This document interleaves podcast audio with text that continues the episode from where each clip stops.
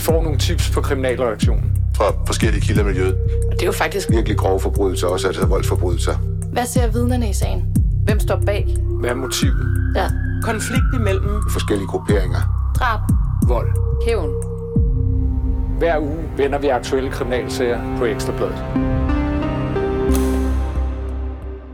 Det var omgivet af stor mystik og hemmelighedskræmmeri, da den 38-årige Iben Salling Syrik blev fundet død i et udendørs spabad i familiens sommerhus.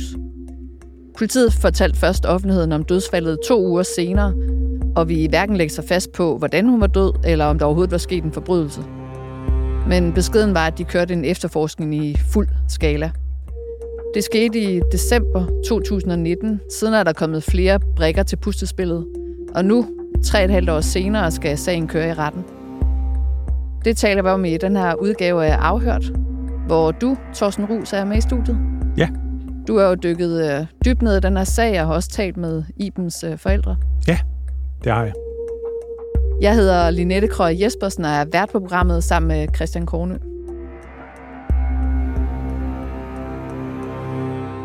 Og Thorsten Rus, øh, kan du ikke lige tage os med tilbage til december 2019? Hvordan starter sagen? Det kan jeg gøre. Øh, Sydøstjyllands politi meldte øh, få dage før jul i 2019 ud, at øh, man havde fundet to uger tidligere en 38-årig kvinde død i et sommerhus. Øh, og hun boede der øh, på det tidspunkt permanent efter en skilsmisse. Sommerhuset ligger øh, i Midtjylland på Givekanten i, i sådan et, øh, et øh, arketypisk sommerhusområde. Øh, og ret meget mere får man faktisk ikke at vide på det tidspunkt. Øh, vi, vi, øh, det kom frem ret hurtigt, at øh, det her sommerhus ligger ret tæt på, på den afdøde kvindes øh, forældres øh, landejendom. Øh, ja, og så får man jo så at vide, og, og det er jo så altid det, der får en journalist til at spære øjnene op, at der var tale om et mistænkeligt dødsfald. Det er det, er det udtryk, øh, politiet bruger, når, når de måske ikke har helt fast grund under fødderne. Og det faldt også i øjnene, at, at, man, at man, kunne, man kunne ikke rigtig hive ud af efterforskningslederen, at det var øh, et drab. Men, øh, men, øh, men øh, han, han stod dog ved, at øh, man efterforskede sagen som en drabsag. Ja, fordi hvor us- usædvanligt er det, at øh, de melder ud, at man kører en efterforskning i fuld skala, men altså ikke vil sige, at øh, der er tale om et øh, drab. Altså jeg vil sige, at, at jeg, jeg har været stået i den situation flere gange som journalist, og jeg synes her, der faldt det i øjnene, at, at det, de var ekstraordinært tilbageholdende. Altså man kunne ikke sådan, nogle gange så kan man jo øh, måske trykke nogle, øh, nogle kilder på maven og, og få lidt at vide øh, øh, sådan indirekte fra, fra politiet. Det, det var helt udelukket i den her sag. Det er alligevel også lidt utroligt, at det lykkedes politiet at holde det her dødsfald øh, skjult eller hemmeligt i to uger. Det må man sige. Det må man sige. Øh, altså det, der så også kom frem på det tidspunkt, det var, at livet var rent faktisk øh, obduceret, og, øh, og, og, og retsmedicinerne var ude af stand til at fastlægge en dødsårsag. Og det, det gav måske så en del af forklaringen på, at de øh, var så lukket. Altså jeg var selv på sagen i den indledende fase, og vi fik jo meldinger om, at hun var blevet øh, fundet død i det her udendørs bagbad. Mm. Men den detalje vil politiet jo heller ikke bekræfte i øh, den indledende fase, men det er klart, at det selvfølgelig også giver sådan særligt mystisk præg over sådan et dødsfald, ikke? Ja, man spørger sig selv, altså, hvad, var hun druknet? Var hun, øh, havde hun været udsat for vold eller andre ting? Men øh, det kom vi på det tidspunkt ikke nærmere. Men hvad ved vi om de faktiske omstændigheder i, omkring øh, drabet her? Jamen, det kom bid for bid frem øh, øh, i de efterfølgende uger og måneder, at, øh, at, altså, at der var tale om et udendørs spagbad. Øh, men, men meget nærmere kom man ikke, og så var politiet meget forhippet på at få befolkningens hjælp. Man efterspurgte øh, vidner og, og folk, der kendte øh, personkredsen omkring Iben øh, Salling Syrik. Men hvor, hvor hurtigt var de ude at, at sige, at, at det er drab, vi efterlyser vidner til? Jamen, det var ikke med det samme. Altså, det, det kom sådan lidt ud mellem sidebenene hen ad vejen. Øh, at, at, øh, at, men, men det blev aldrig sagt konkret faktisk, før, før langt senere i processen. Altså, det var ligesom om, at man fornemmede, at politiet havde Øh, nu, nu, nu tolker jeg på situationen, det må vi jo gerne efterfølgende, at, at de faktisk ikke rigtig havde nogen øh, øh, håndfaste beviser i sagen. Men det kom så senere frem, at man på et tidligt tidspunkt i efterforskningen faktisk sigtede en mand. Men det kan vi eventuelt lige vende tilbage til. Men det blev faktisk også øh, i den første fase holdt tilbage, den oplysning.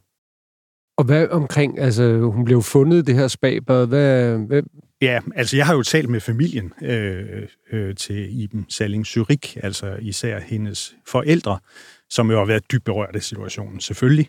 Øh, og de forklarede, at det var Ibens far, der, øh, der øh, øh efter ikke at have hørt noget fra, fra datteren i nogle timer den her aften, at der, der taler vi den 8. december 2019, sådan hen imod midnat øh, begyndte at, at, at, at, at føle en uro i maven. Så han øh, kørte simpelthen øh, ud til sommerhuset, og der fandt han så sin datter øh, livløs i det her udendørs spabad. Og de præcise skader, som der er fundet på Iben, finder vi jo så mere ud af i anklageskriftet, som ja. jo nu foreligger. Men jeg tænker, at vi øh, kommer tilbage til det anklageskrift, og mm-hmm. hvad der senere sker i sagen. Skal vi vende blikket mod uh, Iben Salling Zürich? Det synes jeg. Hvad var det for en kvinde? Jamen altså, jeg har jo fået øh, øh, for det første et, et ret omfattende billedmateriale øh, øh, fra familien, og, og de har givet os lov til at publicere billederne. Og det man ser, hvis vi skal tage udgangspunkt i de billeder, det er en glad øh, kvinde øh, med, med styr på tilværelsen, øh, smilende, på alle måder tiltalende at dømme ud fra billederne, og, og vi ser hende som springrytter, hvilket har været en brændende interesse for hende, måske noget, hun har arvet fra sin mor, der også var konkurrencerytter. Og vi, vi ser hende i mange situationer, hvor hun hopper elegant over, over øh, de her forhindringer på en springbane. Øh. Så en hestepige? En hestepige, kan man roligt sige. Men også familien beskriver hende som... Altså, de er jo selvfølgelig også præget af, at de øh, var meget tæt på hende og har været chokeret og rystet hele vejen igennem forløbet. Beskriver hende som livsglade, omgængelig, dynamisk, øh, ambitiøs med sit arbejde og, og sin ridning. Hvad lavede hun? Hun var, altså hun har, hun har en, en, øh, sådan en teknisk uddannelse inden for landbrug, men øh, jordbrugsteknologi. Ja, lige præcis. Altså, det skal jeg faktisk ikke gøre mig klog på, hvad det dækker over. Men, men, men hele vejen igennem, så var det hestene, der var sådan hendes primære interesse. Og, og som ganske ung begyndte hun faktisk at handle med konkurrenceheste ja. og byggede en virksomhed op, hvor hun især solgte øh, øh, sådan relativt dyre heste til USA, øh, og, havde, øh, og drev den øh, virksomhed ved egen hjælp. Og, og dem, der kender hende, siger, at hun var sindssygt god til at handle med folk. Og det, det understøtter jo også det, familien har sagt om, at hun var omgængelig og en frisk pige, ikke? Jo, jo, for det kræver jo noget, altså, ja, netop at du er god til at interagere med folk. Og, Lige nøjagtigt, og det, det, det, det viser jo også, at, at, at nu skal man jo ikke sige noget ondt om folk, der, der er fra Jylland, det er jeg selv, men, men altså, at hun har haft sådan et internationalt udsyn i sit øh, virke. Så en entreprenant øh, kvinde. Det må man sige, og hun kom jo også ind i, i øh, jeg vil nøjes med at kalde det et fast forhold, som ikke har noget med sagen at gøre, som, som yngre. Og så på et eller andet tidspunkt, så, øh, så fungerede det ikke længere, og så, øh, så finder hun jo frem til en øh, tiltalende, synes hun på det tidspunkt, mand via en datingside.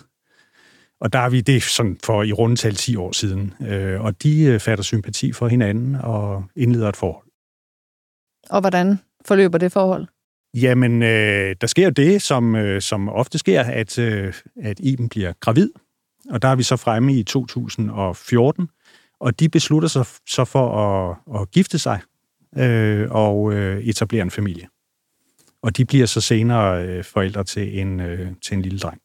Der må rulle noget eventyrblod i årene hos Iben og, og så den her fyr, fordi de beslutter at rykke øh, til Spanien og forsøge at etablere en tilværelse i Spanien øh, med den her dreng. Og det, øh, så er der sådan lidt et hul i fortællingen måske. Det kan være, at vi bliver klogere på det under retssagen. Men, øh, men det udvikler sig sådan øh, tumultarisk og, og, og der kommer øh, nogle stridigheder i det forhold, som, øh, som jeg ikke vil gå dybere ind i nu. Øh, men det korte af det lange er, at øh, Iben rykker til Danmark på et tidspunkt.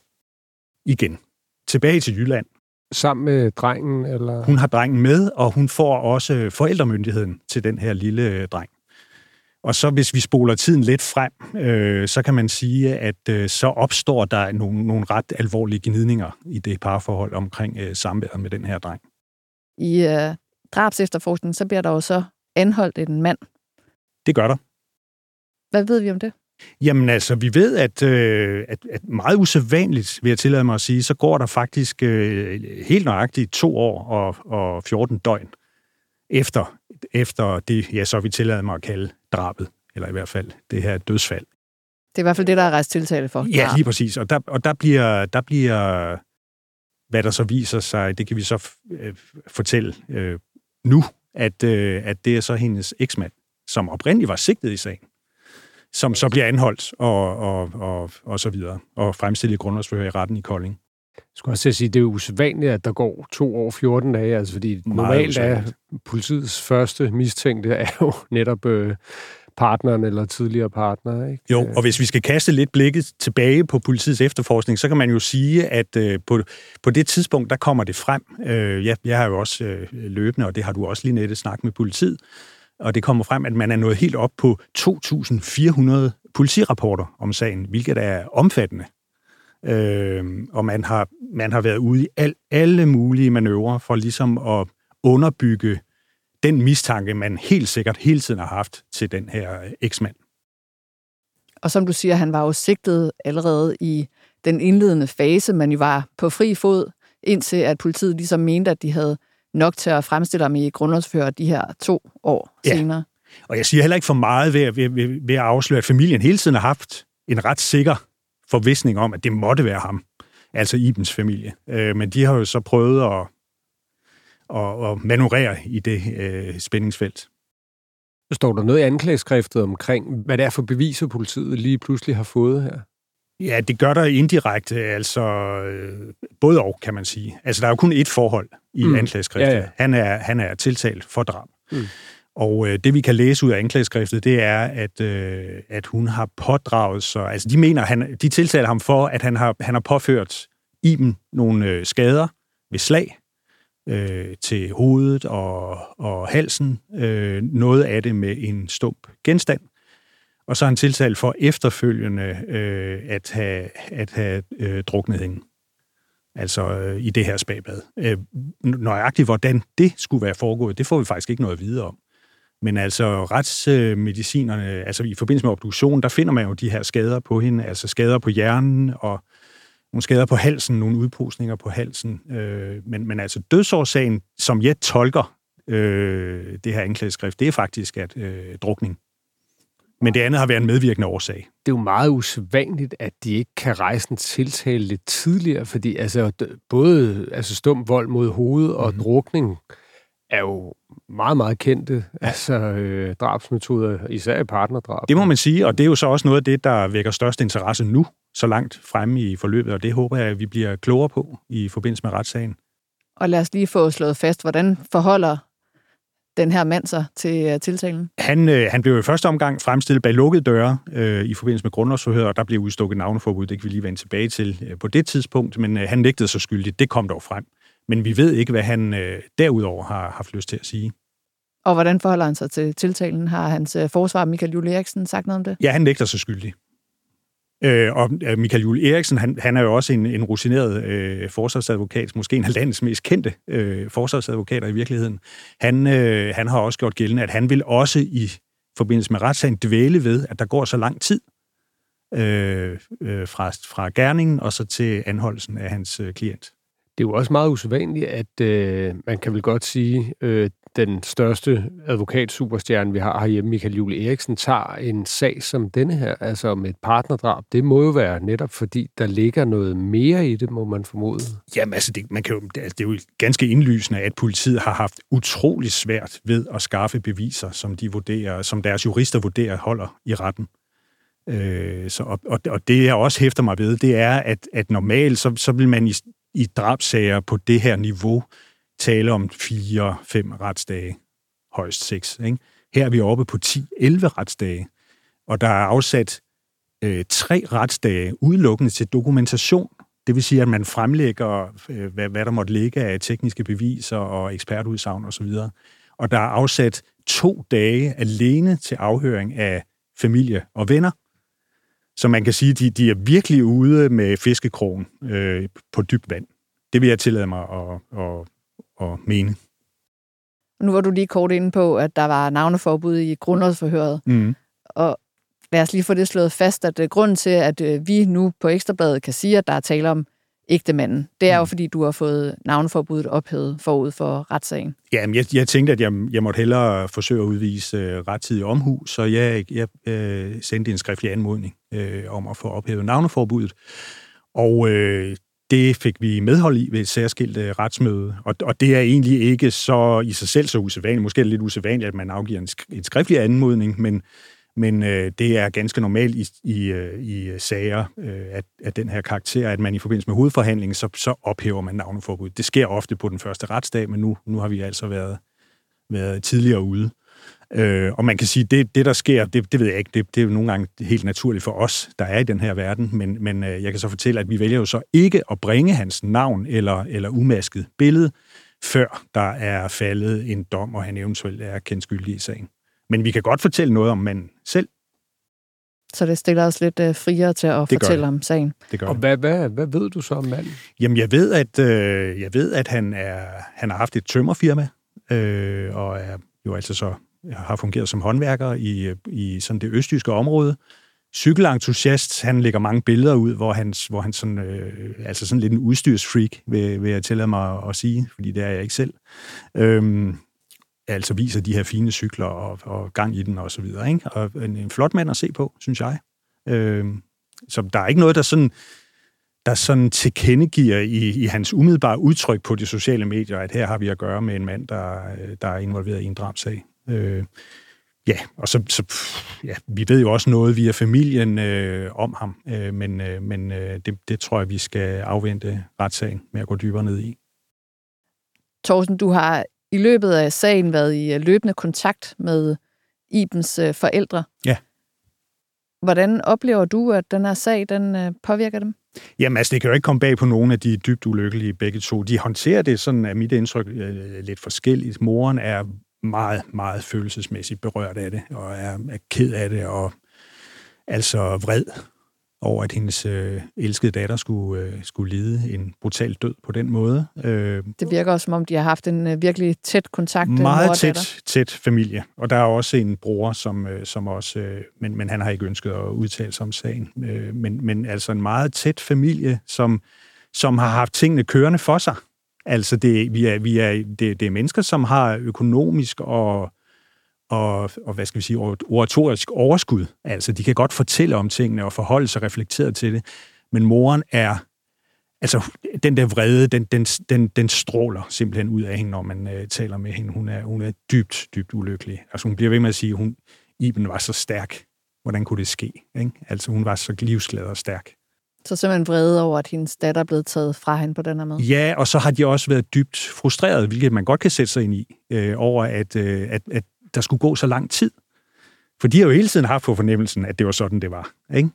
Øh, men, øh, men, Og lad os igen lige understrege, at det kan godt være, at familien har haft den fornemmelse, Ja, ja, at det var sådan, det var, men at Ja. den tiltalte han jo altså nægter sig Og sådan en fornemmelse kan man jo godt have, uden at der er, er belæg for den. Men det er jo folk, der er i, et, i sådan en, en, et følelsesmæssigt limbo, hvor man synes, der skal ske noget. Kom nu.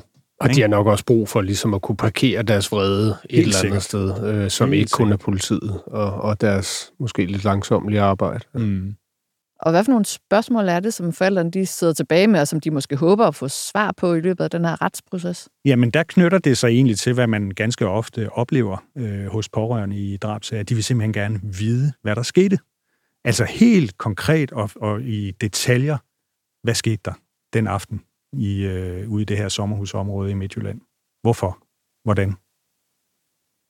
Og så vil de gerne vide, jeg tror også, de har sådan et behov for, eller det, det kan jeg måske også skrive, øh, øh, tage på min egen kappe.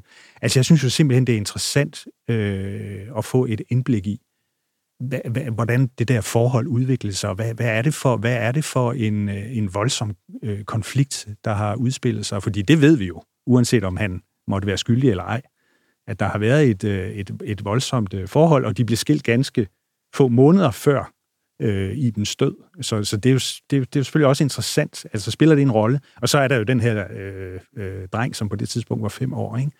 som jo, hvad, hvad skal der ske med ham nu? Øh, og, og hvordan har han oplevet situationen måske? Hvem har øh, Altså drengen i dag, er det så ja, forældrene? Eller? Det er i sig selv et, øh, et, et øh, konfliktområde, fordi det, det er klart, det kan man, jeg, jeg synes godt, man kan sætte sig ind i, at det er, det er en vanskelig situation, for både for den tiltales forældre og familie, og for, for, øh, for Ibens familie. Og mit indtryk er faktisk, at der nu er en eller anden form for øh, forståelse imellem parterne, hvor man tænker, at nu handler det om, at, at den der dreng, han skal, han skal have et godt liv, så vidt muligt.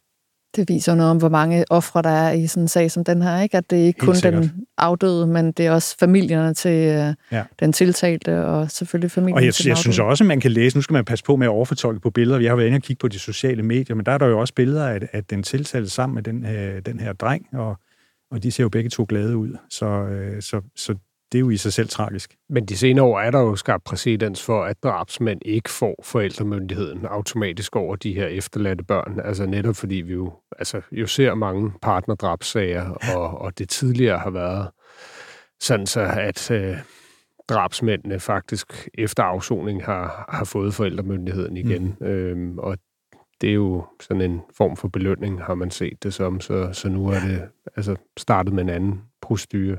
Men altså, det er jo sjældent, at man, man, man i så stort omfang er usikker på, hvad retssagen vil bringe. Ja. Altså, sådan har jeg det virkelig i den her sag. Øh, så så hvis, hvis jeg må bruge et lidt, måske en anelse upassende udtryk, så glæder jeg mig faktisk til at komme dybere ned i det. For vi har ganske få byggeklodser til forståelse af den her sag lige nu, og det øh, ser jeg frem til at få udvidet øh, den viden. Jeg ser i hvert fald også frem til din artikel om øh, retsmedicineren, som kan fortælle omkring øh, netop de skader og, og den øh, måske også usikkerhed, der er omkring øh, dødsmåder og dødsårsag. Thorsten, hvornår skal sagen for retten? Sagen kommer for retten tirsdag. Øh, der har vi første øh, retsdag, og den, det, vil, øh, det vil udelukkende øh, bestå af en, øh, en forelæggelse fra anklagerens side, og så afhøring af den tiltalte. Og så kommer der, det, det, den er strukket over, kan man sige, nærmest næsten halvanden måned. Øh, med retsdage. Sikkert fordi, øh, kunne jeg forestille mig, Michael Jule Eriksen er en travl mand, altså forsvarsadvokaten. Så man har sådan øh, puttet retsdage ind. Men altså som sagt øh, tidligere, øh, 10, måske 11 retsdage øh, er afsat. Og så dom kan ventes at falde i, vil jeg tro, øh, midt i eller slutningen af maj. Torsten, er der noget særligt, du har bidt mærke i den her sag? Altså, jeg synes, det mest med, med, med afstand i øjnefaldene ved den her sag, det er, at der er gået så lang tid altså tre år, før vi nu øh, står med en straffesag. Øh, det, det, det synes jeg er, falder i øjnene. Ja, og særligt når der har været en sigtet allerede fra den indledende fase, og der er tale om øh, hendes eksmand, ikke? Ja, men jeg har ikke grundlag for at kritisere politiets efterforskning. Man kan også vente om at sige, at de har været grundige. Øh, så øh, sådan er vores retssystem jo indrettet, heldigvis. Der er i hvert fald noget, der tyder på, at det ikke fuldstændig ligger på den flade i den her sag, ikke? hvad der er sket og hvorfor. Ikke med det, vi ved nu. Og du følger retssagen, og øh, vi ser frem til, at du kommer ind i afhørt og fortæller, hvad der kommer frem i løbet af sagen. Gerne. Tak fordi du var med i dag. Velbekomme. Og tak fordi I lyttede med.